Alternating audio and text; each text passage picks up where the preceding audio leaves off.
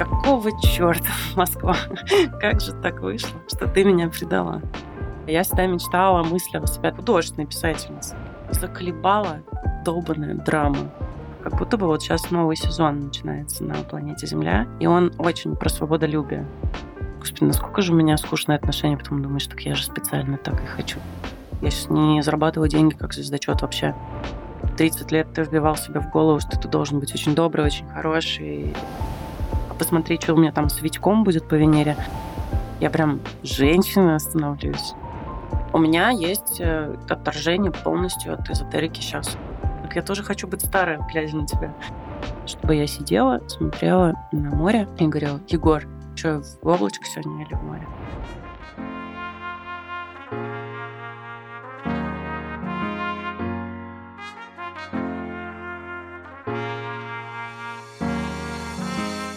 Доброе утро, день или вечер.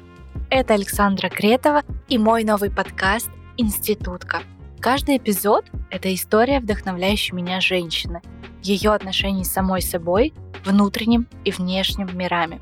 Она делает большие дела, рефлексирует и делится тем, что осознала в процессе.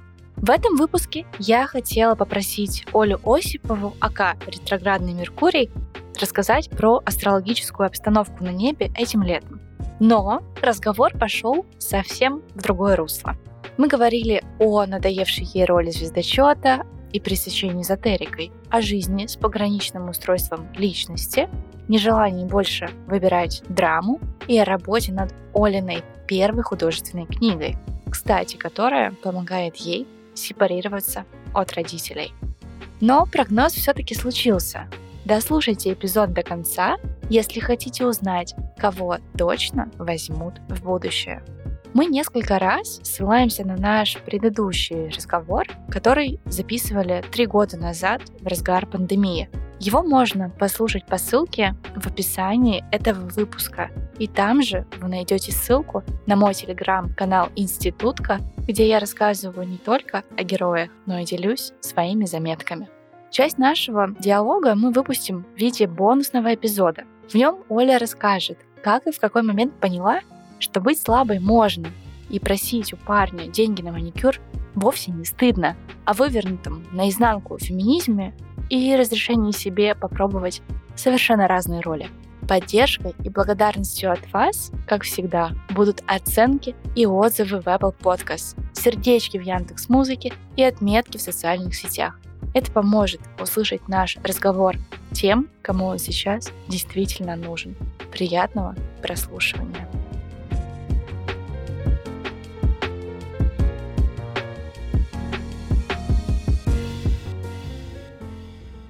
Очень рад тебя снова увидеть. Взаимно. Расскажи, как твои дела и где ты сейчас? Я сейчас нахожусь в Тбилиси, и мои дела странненько. Волнами. Мы с тобой первый раз встречались и записывали подкаст, мне кажется, чуть больше, чем три года назад. Тогда был ковид. Вау. И это тоже да. было такое странненькое темное время.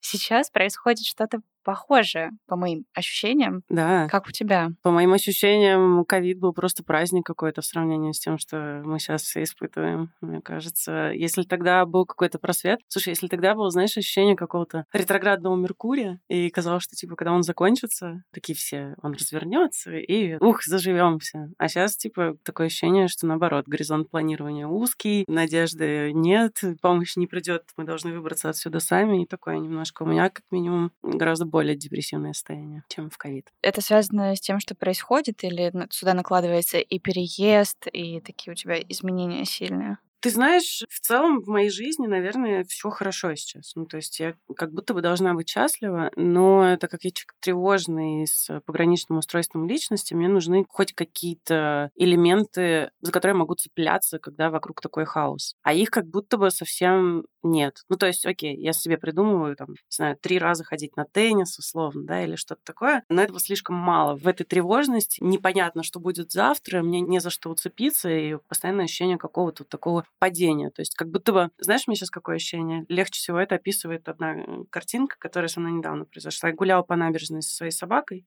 Такая красивая река, значит, Кура. И я думаю, блин, как же классно здесь будет однажды гулять с собакой. И я просто в эту секунду поняла, что я сейчас живу в ощущении, что я вот-вот и заживу. А типа оно как в настоящем сейчас не происходит. То есть я то ли не позволяю себе радоваться моменту, то ли я жду, когда, знаешь, все устаканится, уляжется, придет какой-то гармонии, и я наконец-то смогу, типа, насладиться ветром в волосах. У меня тоже терапевт прикольное нашел э, сравнение. Он говорит, у меня есть кот, который очень сильно просится на балкон, когда балконная дверь закрыта. И вот он сидит, скребется, мурлычет. Ты открываешь ему дверь балкона, он выходит на этот балкон, и ровно через секунду он начинает скрести, чтобы его пустили обратно. Ты пускаешь его обратно, он садится, и все повторяется, ну вот э, просто закольцованное. Она говорит, я все, говорит, не могла понять, что же за фигня, что ему от меня нужно. А потом я поняла, что он очень хочет на балкон, но не зимний балкон, а, а типа тот летний балкон, который он запомнил, что там было хорошо, да. светило солнышко. Он говорит, вот это очень похоже на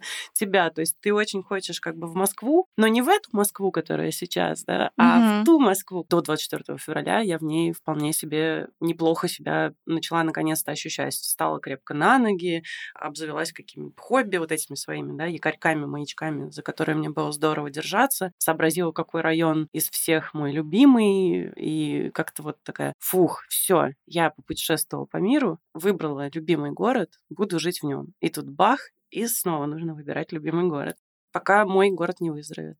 Ты веришь, что это случится? А, я по-другому, наверное, чокнусь. Если я не буду этой надежды иметь, то я пока я еще не решила, как мне быть пока я не нашла островков безопасности, например, в Тбилиси, да, а, который у меня есть в Москве, да, кусочек парка, который мне показал отец, когда мне было 11 лет. И вот если там меня бросал мальчик, или там я переживала какие-то, наоборот, счастливые моменты своей жизни, я вот возвращалась в этот кусочек парка, и он был только моим, да, секретным. Вот в Тбилиси я, к сожалению, и до этого я жила в Турции, я пока таких э, мест не обрела, и, может быть, когда я обрету их, тогда мне будет чуть-чуть более за что хвататься, и тогда я, может быть, перестану так чудовищно, ужасно проситься на московский теплый балкон. Не знаю, мне очень нужно верить в то, что это прекратится, иначе я не знаю, во что еще верить. У тебя есть такая, может быть, фантазия или иллюзия, что если ты когда-то вернешься, ощущения все равно будут другими, что в тебе уже произойдет какое-то количество изменений, которые повлияют на восприятие тебя вот в том моменте, и оно все равно не случится таким же, как было до. Я в этом абсолютно уверена. Ты очень правильную вещь говоришь. Ну, я много раз уезжала из Москвы навсегда. навсегда она мне начинала сниться, и я в ней возвращалась. И я всегда возвращалась в точку, которая мне казалось, что я из которой уехала, в ту же как будто бы и вернусь. И всегда возвращалась, а Москва была уже другая. Другие заведения были, люди совершенно другие. Да и твои друзья, у них только там, может быть, лицо такое же осталось, а в целом они уже поменялись, и нужно было все это заново изучать. От того я, наверное, так сильно и влюблена в Москву, потому что я несколько раз переживала заново с точки ноль проходила путь, чтобы ее снова полюбить. И уже безоговорочно, как будто бы ее приняла и полюбила. Вот, э, например, последний раз, когда я возвращалась в Москву, у меня было полное ощущение, я собирала вещи в квартире, и у меня было полное ощущение, что я прощаюсь с мужем, с которым мы очень долгое время вместе жили, но вот так стряслось, что он переспал с какой-то вот очень неприятной мне женщиной. И я вот смотрю на него, да, и не понимаю, ну как же ты мог, да, меня так предать? Вот вроде бы все то же. То есть э, те же глаза, он точно так же там пакетик с чаем оставляет на твоей белоснежной столешнице, да, но тебе это все привычно, ты уже научился это прощать, научился с этим жить. Ну, все черты лица те же, ты его все так же любишь, но вот какое-то, знаешь, непреодолимое чувство вот этой вот то ли брезгливости, то ли страшной обиды, которая как будто бы сейчас, ну, никуда не деть. Ты можешь сделать вид, что ты его простил и жить, но жить счастливо ты с ним уже не будешь. И вот я рыдала и думала, да какого черта, Москва?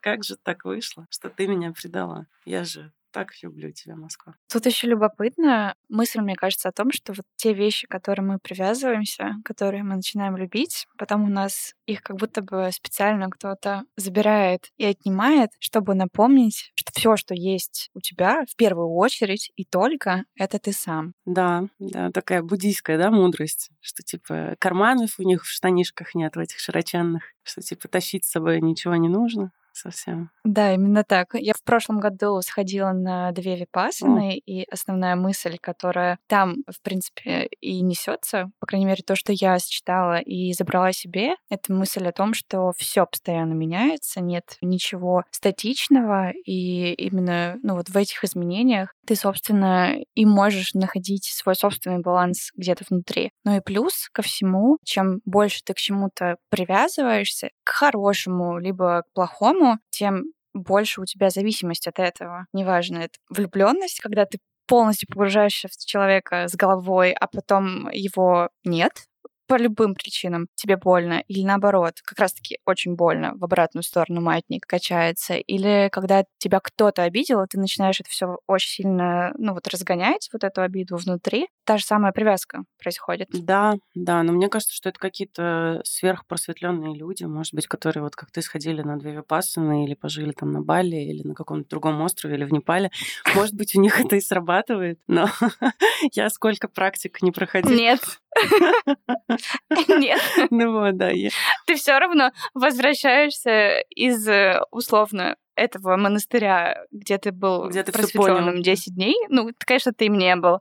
Ты возвращаешься, и, ну, реальная випасана начинается в жизни. Да, а не там, где у тебя созданы все условия для того, чтобы медитировать. Да, да, я помню это ощущение, когда, типа, я вот в Африке прошла там большой, большущий ритуал очередной с эзотерическими, мистическими всякими нотками, и такая, ну вот сейчас я точно все поняла. Вот все 98 раз перед были фигней. Сейчас я точно все поняла. Я буду радоваться листьям, буду радоваться морской пене, не знаю, просто тому, что я просыпаюсь по утрам. Вот потом телефон разбила, потом отравилась, Такая, ну нет, я все равно буду радоваться. И какие были твои ощущения? Спасибо, что живой. Я каждое утро думала, господи. Да, ну то есть это очень быстро разбивается, мне кажется, вся эта випасана и все эти опыты, они очень быстро разбиваются. А то, когда ты в реальную жизнь выходишь, да, и вот это вот пятерочки кассирши на тебя орет, потому что ты не те деньги дал или еще что-то, или вот что-то происходит, такое бытовуха какая-то. И она очень быстро на тебя налипает, и, к сожалению, от этого никуда не деться. Но можно каждую неделю на випассану ездить, наверное, это помогает кому-то. Я пока в поисках своего пути для гармонизации.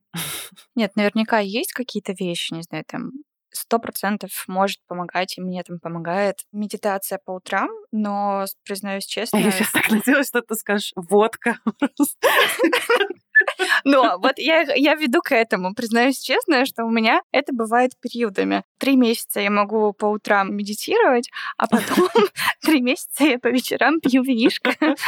как бы мне тоже хорошо. Но в действительности это все те же самые на самом деле пограничные состояния, где ты сначала как будто бы улетаешь в одно, а потом проваливаешься в другое. А как балансировать между тем, чтобы утром сходить на йогу, а вечером спокойно пить просека, чтобы потом снова рано утром встать и пойти на йогу, это, конечно, большой вопрос и искусство. Ну, это вот мой стилек жизни, честно говоря. Ну, я была у психиатра, когда у меня было очередное подозрение на депрессивный эпизод, как раз вот когда все началось, война началась, и Значит, этот э, психиатр мне говорит, ну, Оль, слушайте, вы пьете вино? Я говорю, пью, конечно. Он говорит, ну вот я вам таблеточки даю. Продолжайте пить. Мы же, говорит, с вами приличные люди. С утра таблеточку фенибутика, а вечером бутылочку винишка. Я говорю, спасибо, доктор.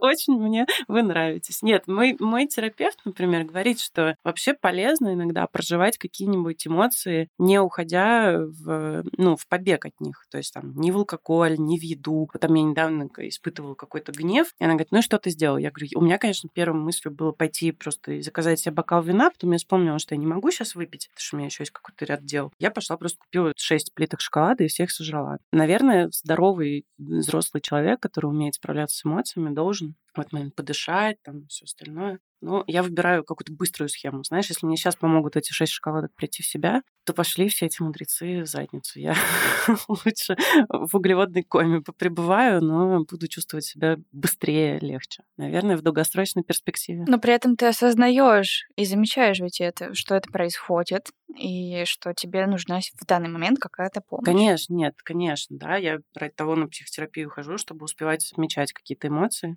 вот, просто их так много, и они такие интенсивные последний год. Как раз вот в связи с тем, что там мне как тревожному человеку очень нужна определенность, а ее просто ну, нет нигде, то я решила ну, себя не насиловать, отстать от себя и просто позволить себе справляться с эмоциями так, как я умею, так, как мне это помогает. Как только, знаешь, я осяду в какой-то стране, где-то рядом будет барахтаться океан, и я буду понимать, что я вот примерно хотя бы там ближайшие пару лет проведу именно в этой стране, и уже нужно смириться, вот, наверное, я найду время для своей собственной випасаны, для того, чтобы там, типа, не уходить в таз с просека всякий раз, когда мне грустненько, или там в э, кондитерский отдел, когда мне яростно, тогда я попробую, наверное, прожить эти эмоции. Но сейчас этого так много, и это так больно, и пока все так шатко, что не сейчас, короче. И что же мешает тебе на самом деле сейчас наслаждаться тем, что есть? Вот что? Чего здесь не знаю. недостаточно?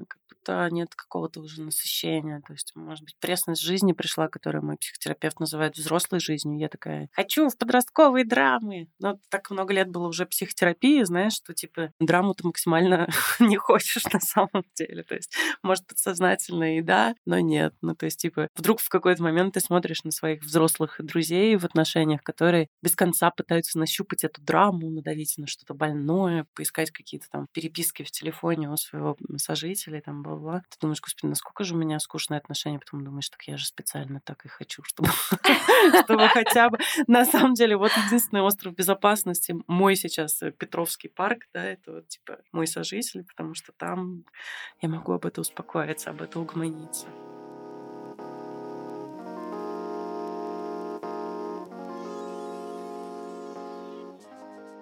А как тебе самой удается стоять все-таки на земле и на ногах? Ты человек, с одной стороны, там сперва может показаться, что вообще супер, э, не знаю, отлетевший и безумно увлекающийся эзотерикой, вот всеми возможными практиками, техниками, которые только можно пройти. Но узнав тебя глубже, на самом деле, я, по крайней мере, замечаю и вижу, что ты очень рациональная и все равно больше находишься в материальном мире, а не как монах, mm-hmm. который уходит в твой шрам и, собственно, там гадает по звездам и говорит, ну, можете мне давать донейшн, можете не давать, как бы это все все не важно. Mm-hmm. Деньги брызги, да.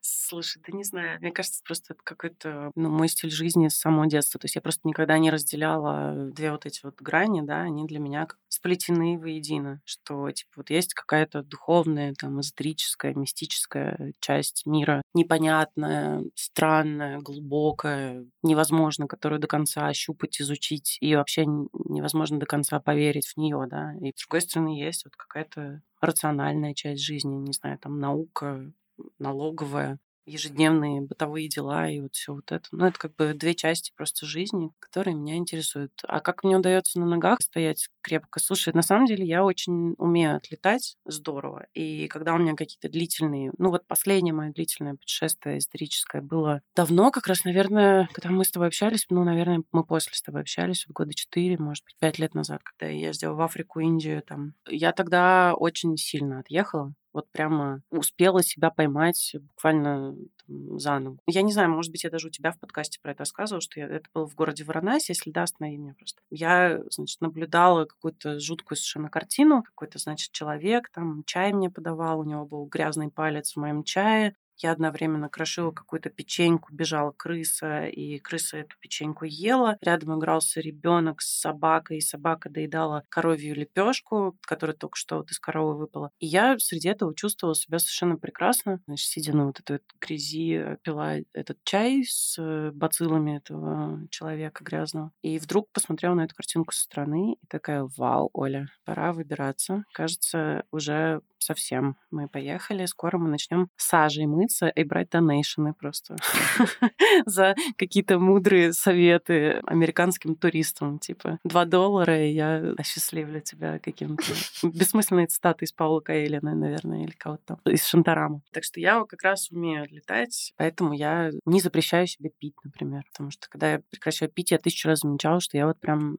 резко могу отлететь в духовность, в эзотерику, перестаю жрать мясо. Слишком активно увлекаюсь вот этой всей стороной жизни, поэтому я стараюсь балансировать. Кстати, любопытно, ты отметила, что алкоголь, ну вот реально заземляет и... Очень сильно. И оставляет тебя. Многие ведь наоборот берут аскезу. Сейчас это супер модным стало. Не пить, не знаю, год и отмечать в чек-листе, сколько у тебя было дней без бокала вина, обратная сторона питья этого тоже есть. А это стало модно, да, я думаю? Мне кажется, да. Так же, как и Гвоздеве, игра в Лилу, любые аскезы, наверное. Каждый просто придумывает свою, но в своему окружению я замечаю, что многие говорят, что я теперь не пью вообще. Ну, может, кому-то это и на пользу идет. Слушай, не знаю. Это, наверное, хорошая же тенденция. Я помню, был период, когда, наоборот, все бухали как черти, и это как будто было модно.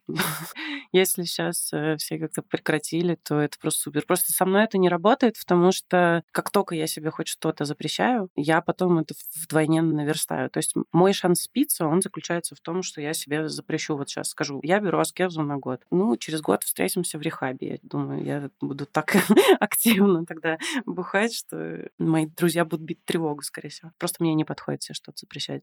Вообще что угодно. Сладкое, это может чего угодно касаться. А как тогда работает этот механизм э, сборки себя? Наоборот, разрешить все и при этом не отлететь? Да, да. Ну, то есть просто когда тебе все можно, это же как, ну, типа, почему в студенчестве все начинают лакать алкоголь просто, ну, не все, да, но там большая часть э, моих знакомых, например, студентов, они начали там так э, ушандарахиваться водкой и всем другим, что, боже мой, к полуночи кончалась водка в заведении, в которое заходили мои однокурсники. Я думаю, это потому, что так долго было нельзя, и так долго за тобой следили, и там родители вынюхивали, курил ты пил или нет. А когда тебе все это можно, ну, ты сам как бы выбираешь, типа, тебе уже как будто бы и не надо выкурить э, две пачки за день и выпить больше, чем ты можешь себе позволить. Так любопытно. Ты привела пример про однокурсников и алкоголь, а я вспомнила историю моей подруги. Тут важно сделать пометку, что Катя 58, и она просто кладезь э, каких-то историй, особенно про отношения с мужчинами, и что она говорит, а ты ему всегда просто говори, делай все, что хочешь.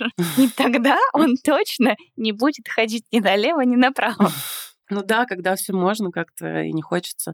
Нет, ну тут тоже надо сделать оговорку, да, что есть люди, которые склонны к саморазрушению и к зависимостям всяческим. Там какие-нибудь люди не вот с устройством пограничной личности, а с расстройством личности, например, да, или там биполярщики, или еще кто-то. Им, наверное, вообще действительно нужна эта аскеза. Без нее им не вывести, потому что они склонны уничтожать себя и делать все, что их может уничтожить. Если пограничник ест э, сладкое, то он ест так, чтобы вот просто уже, знаешь, ну, живот болел. Если он пьет, то он пьет как в последний раз, да, как первокурсник с журфака МГУ там, и так далее.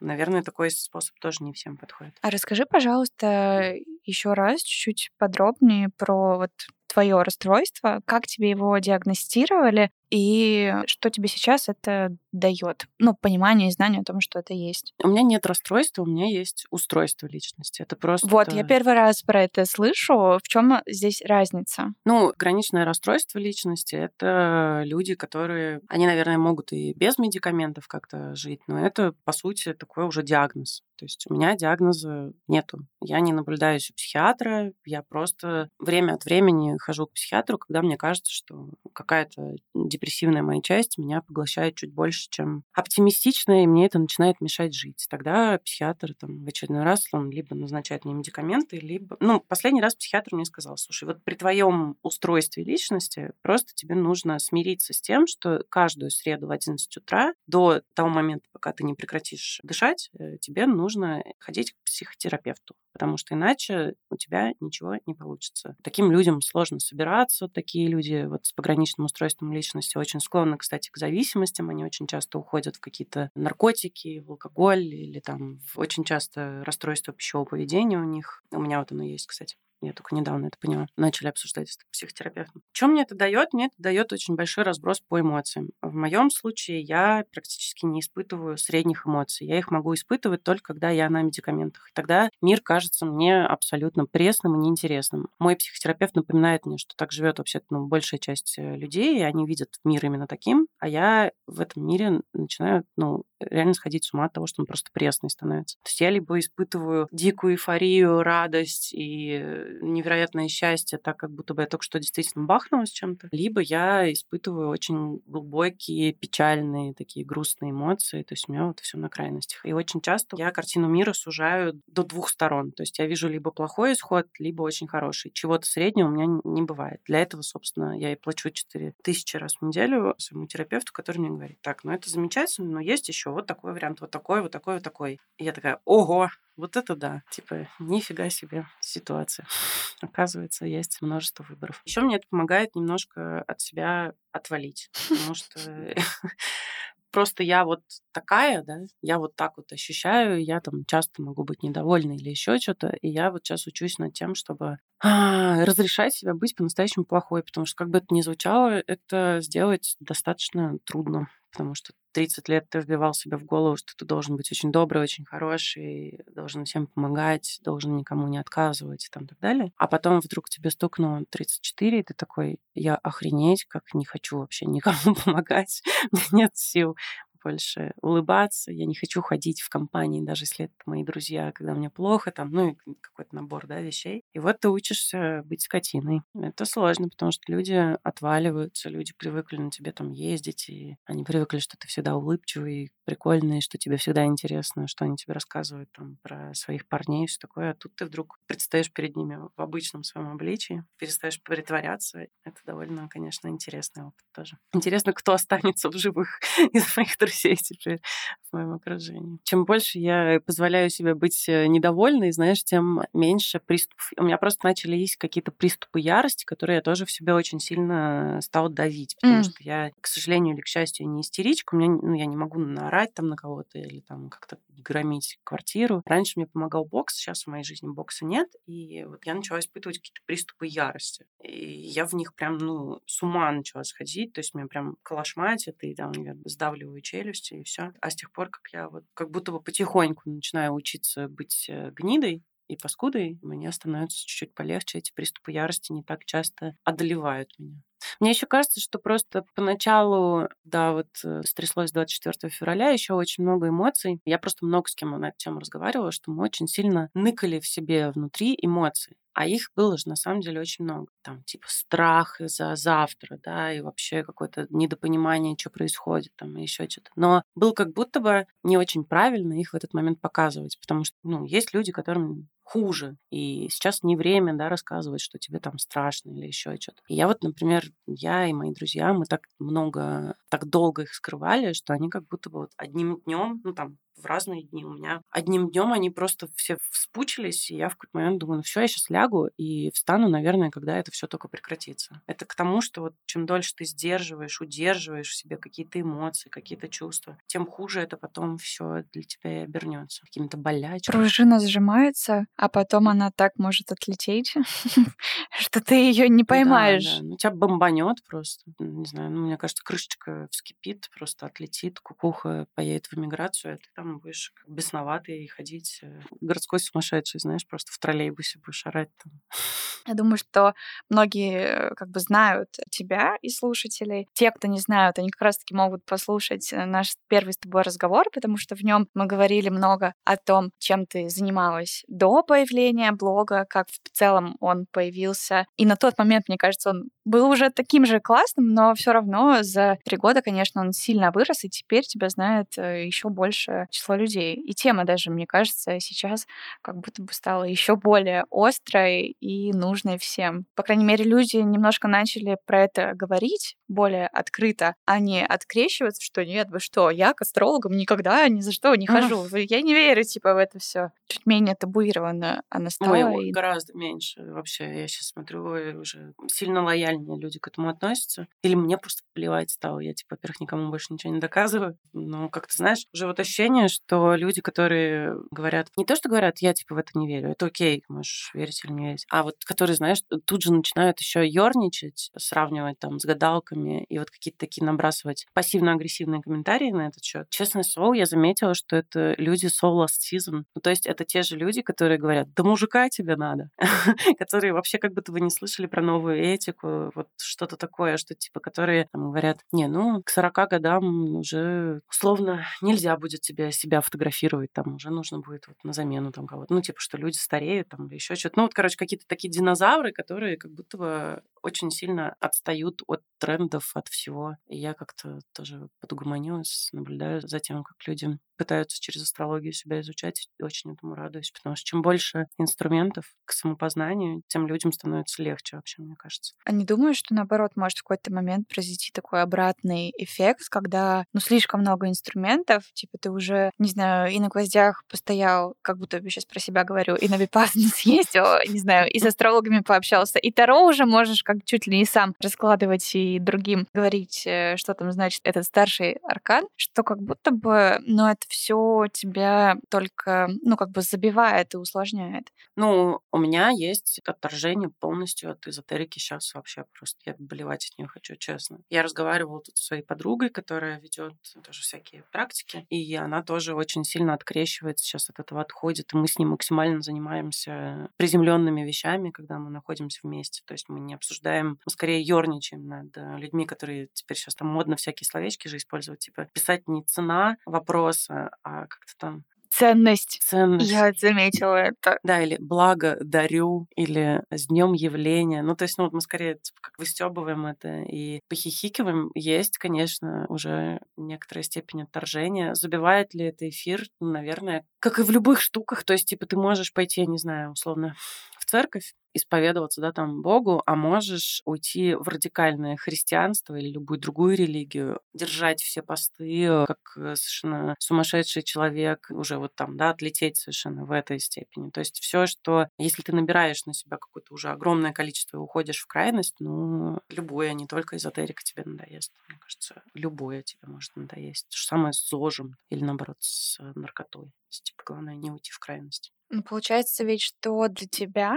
эзотерика — это не просто там хобби или вот какая-то часть э, жизни, там, как двенадцатый дом или где там это, в общем-то, называют, а, в которой ты как-то себя проявляешь. Для тебя же это прям в действительности сейчас это работа, и это то, через что ты себя показываешь и связываешь с другими людьми. В какой момент это так стало? перестала быть хобби и стала этой работой для тебя по ощущениям? Мне кажется, я сейчас уже на каком-то следующем этапе, когда это уже мне не работа. То есть я сейчас не работаю астрологом, я сейчас не зарабатываю деньги как звездочет вообще. Я сейчас зарабатываю деньги как блогер, как писака. Я вот пишу тексты, которые там цепляют, или там снимаю рилсы, или что-то еще. И умею, короче, донести науч-поп, такой Ася Казанцева от астрологии.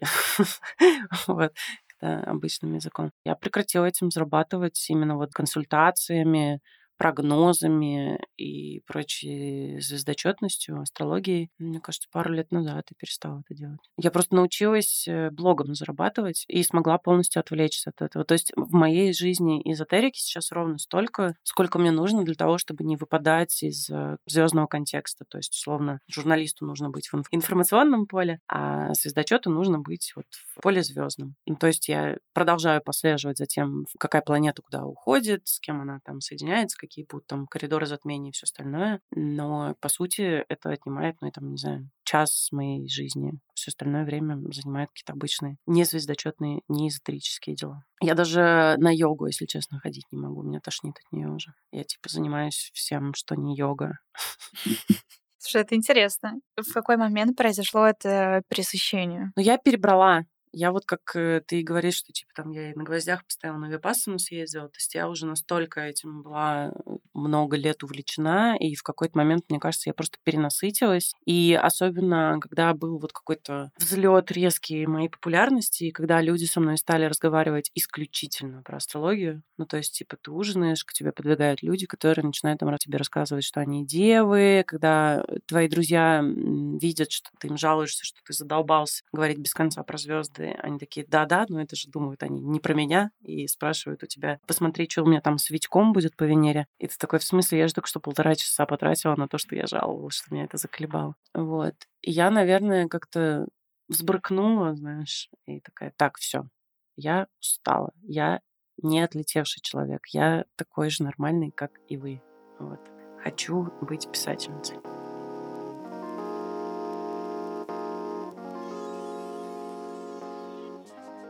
Я сейчас, например, спасаюсь очень часто тем, что я пишу книжку, такую художественную прозу настоящую. Я себя убеждаю в том, что я просто закрываю вот этот вот гештальтик, который я там в 4 года себе придумала, что я писательницей буду. И вот все. Уже 30 лет прошло, а я еще себе маленькой эту мечту не исполнила. Мне Подожди, предъявить. Маленькой. Как же? Ты же уже выпустила книгу. Почему Но... ты говоришь, что тебе нечего до сих пор предъявить?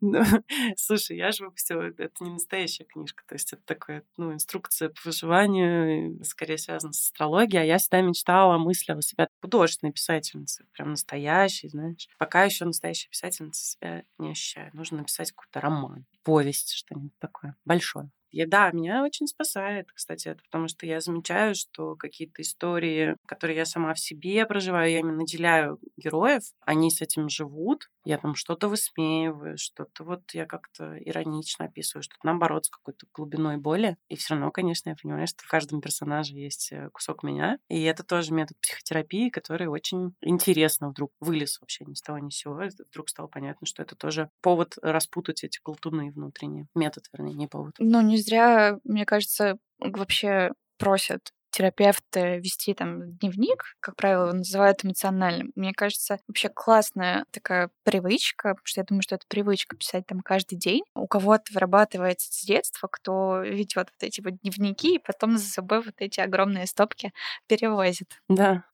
Нет, это правда полезно. А когда ты начала писать? Вообще в детстве. Вообще в детстве я имею в виду книгу, о которой ты сейчас говоришь. Я начала ее писать. Я когда... Я тут пыталась пройти курс, потому что я думаю, ну как я могу быть писательницей, не пройдя какой-нибудь курс от настоящего писателя. Вот, я начала проходить курс по прозе, потом сценарный. Ни один, ни другой в итоге нифига не прошла, потому что нужно было переезжать в этот момент. Короче, не до этого было. Вот, но там я начала делать какие-то домашние задания, и там вырисовывались два героя, которые вообще внезапно появились и никак не были связаны. И мой друг Макс, с которым мы давно уже обсуждаем, что нужно написать книжку, он сказал, слушай, ну раз мы уже оказались в одном городе, давай по утрам встречаться в моем любимом заведении здесь, в Тбилиси, пить кофе и читать друг другу то, что мы уже написали. Попробуем, сидя друг напротив друга, писать хотя бы минут по 40, а потом читать друг другу. И это оказалось очень классным пинком, потому что каждый раз, когда кто-то из нас хочет слиться, второй такой, типа, ну, понятно, хорошо, да, ладно, ты сегодня сольешься, но я тогда не буду писать. И ты, короче, немножко чувствуешь себя виноват. Казалось полезно. И мы прям действительно сели, наверное, месяц назад друг напротив друга, почитали друг другу все, что у нас накопилось. И внезапно вот эти два моих героя стало понятно, что они герои одного романа. Я их должна как-нибудь сплести между собой. Вот, наверное, месяц. Вот так, типа, пару раз в неделю встречаемся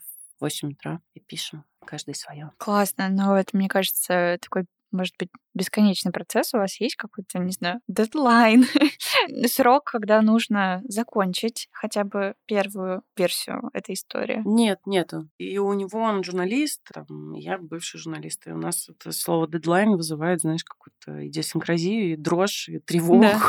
Уж ты это знаешь, я думаю, да. Вот. Поэтому мы решили над собой не издеваться и максимально в кайф, короче, сделать этот процесс. Может быть, немножко нет мотивации как раз из-за отсутствия дедлайна или из-за отсутствия... Ну, то есть сейчас непонятно, да, кому отнести эту книгу, в какое издательство, потому что все меня там знают и любят уже как звездочета и готовы опубликовать э, любую чепуху, которую я напишу, связанную со звездами, потому что это точно продастся. Я не уверена, что мне удастся уговорить э, какого-нибудь маститого издателя прочитать читать мой роман, да, там, типа, ну, попробую, конечно. Ну, то есть вот этой мотивации нет, но есть, э, есть вот этот незакрытый гештальт, потому что я каждый раз вспоминаю, как я запиралась у бабушки в шкаф, и давала на несуществующем э, языке сама себе интервью как писательница. Мне казалось, что я на английском разговариваю, но это не английский был. Я такая, типа, рассказывала, как я здорово написала эту книгу. Поэтому блин, я должна это сделать ради себя четырехлетней. Я тут недавно только поняла, что процесс старения такой интересный. Я, стала, я перестала колоть как там ботокс себе в лицо, стала стареть естественно, перестала использовать фильтры, и я прям наблюдаю, как оно меняется, и это так прикольно. Ну, типа, я прям женщина становлюсь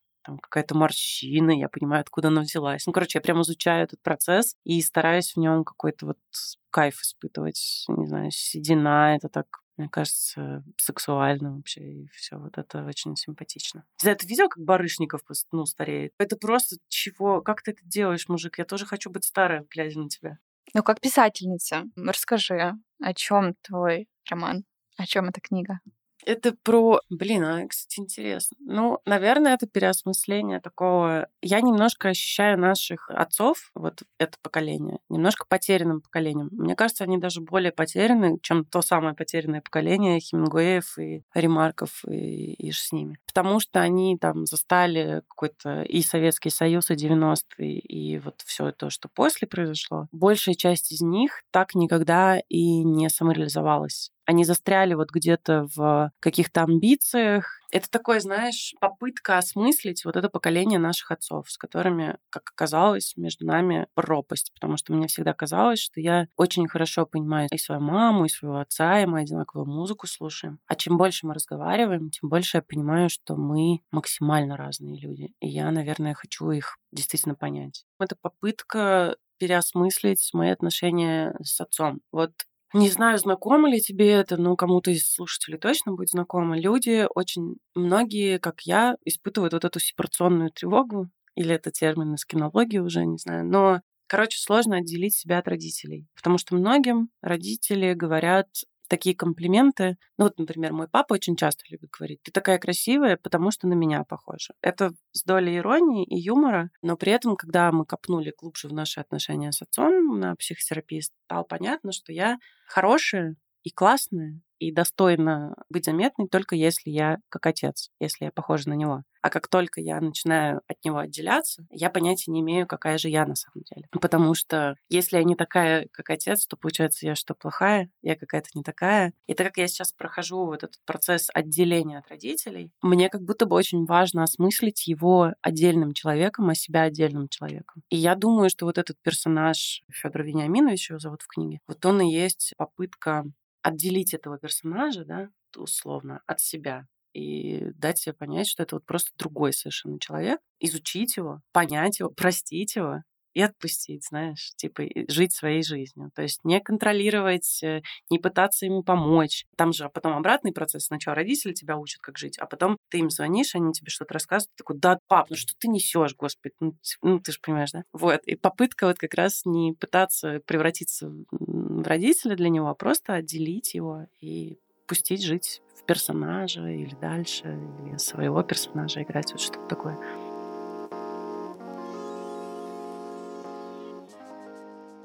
Какие, какие у вас планы дальше? Ну, мы мечтаем переехать к океану, жить какую-то счастливую, спокойную жизнь, размеренную. Завести щенка Бигля хотим мы. Я хочу, конечно, но я считаю, что мы хотим завести щенка Бигля. Как-то очень хочется, короче, угомониться. Хочется усесться где-то на какой-то веранде. Понятно, что это должен быть какой-то дом, где-то у океана. Какой-то распорядок дня должен быть. Очень хочется спокойствия. Заколебала долбанная драма. Заколебала, что нету в мире спокойствия. Хочу очень спокойно наблюдать за тем, как солнышко... Вот типа в Индии, я помню, я лежала на лежаке и смотрела, как солнце садится. И вдруг весь пляж остановился. Если я рассказывала, тоже останови меня, потому что я часто это рассказываю. Я, честно говоря, готова слушать, потому что ты рассказываешь очень красиво.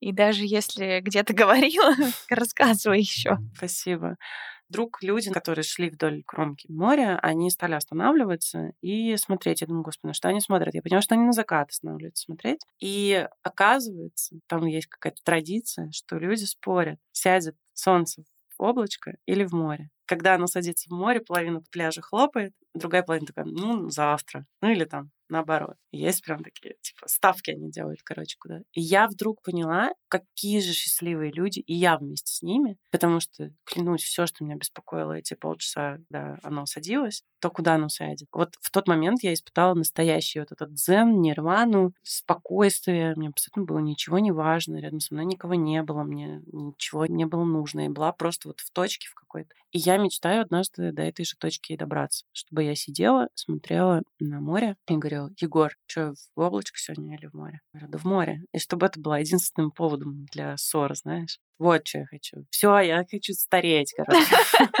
Не, ну все точно шизанулось, но если уж мы хотим там верить в астрологию, да, то как будто бы сейчас а, все тенденции идут к тому, что наступает эпоха свободы. Скоро все мы, как вот те самые буддисты без карманов, как точка зеро, просто будем бежать голенькие куда-то в сторону заката, а тащить за собой все вот эти вот яхты, дорогие часы, бессмысленные статусы, какие-то сумки просто потому, что она Прада, а не потому, что тебе форма ее нравится, она тебе удобна. Это все останется где-то очень в предыдущем, смотрите в предыдущих сезонах, как будто бы вот сейчас новый сезон начинается на планете Земля, и он очень про свободолюбие. Поэтому цепляться за старое нет никакого смысла. И я вот тебе это говорю, а у меня немножко мурашки пошли, потому что я это говорю и наконец-то в это начинаю верить, в то, что нужно прекратить цепляться за старое и попробовать посмотреть куда-то немножко вперед. Что сделать очень сложно. Об этом проще рассуждать в подкасте, чем всерьез выйти и такая, типа, ну, пока, Москва, ничего страшного, было классно, ну, слушай, я по себе чувствую, что то, как было раньше, работы сейчас уже не будет. И нужно вести себя, соответственно, по-другому и выстраивать новые нейронные связи.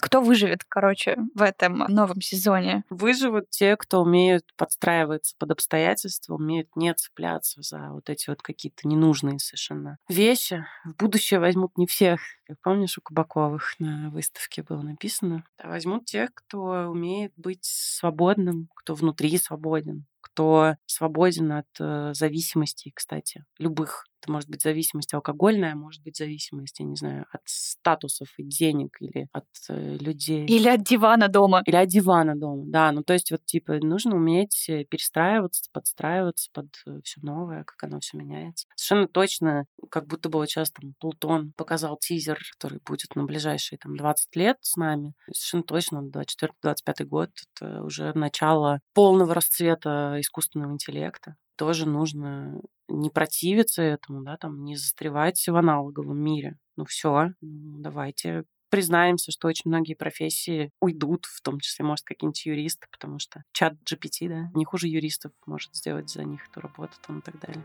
Спасибо тебе. Тебе спасибо, Саша, большое. Очень было приятно с тобой снова поговорить. Взаимно. Спасибо, что были этот час с нами, с Олей. Благодарю вас за отзывы и оценки в Apple Podcast и сердечки в Яндекс Музыке. Ваша поддержка помогает проекту расти и увеличивает шансы на то, что наши разговоры услышат те, кому они сейчас действительно нужны. Также благодарю команду проекта «Институтка» Андрея Кулакова, Юлю Григорян и Машу Андрианову. Увидимся!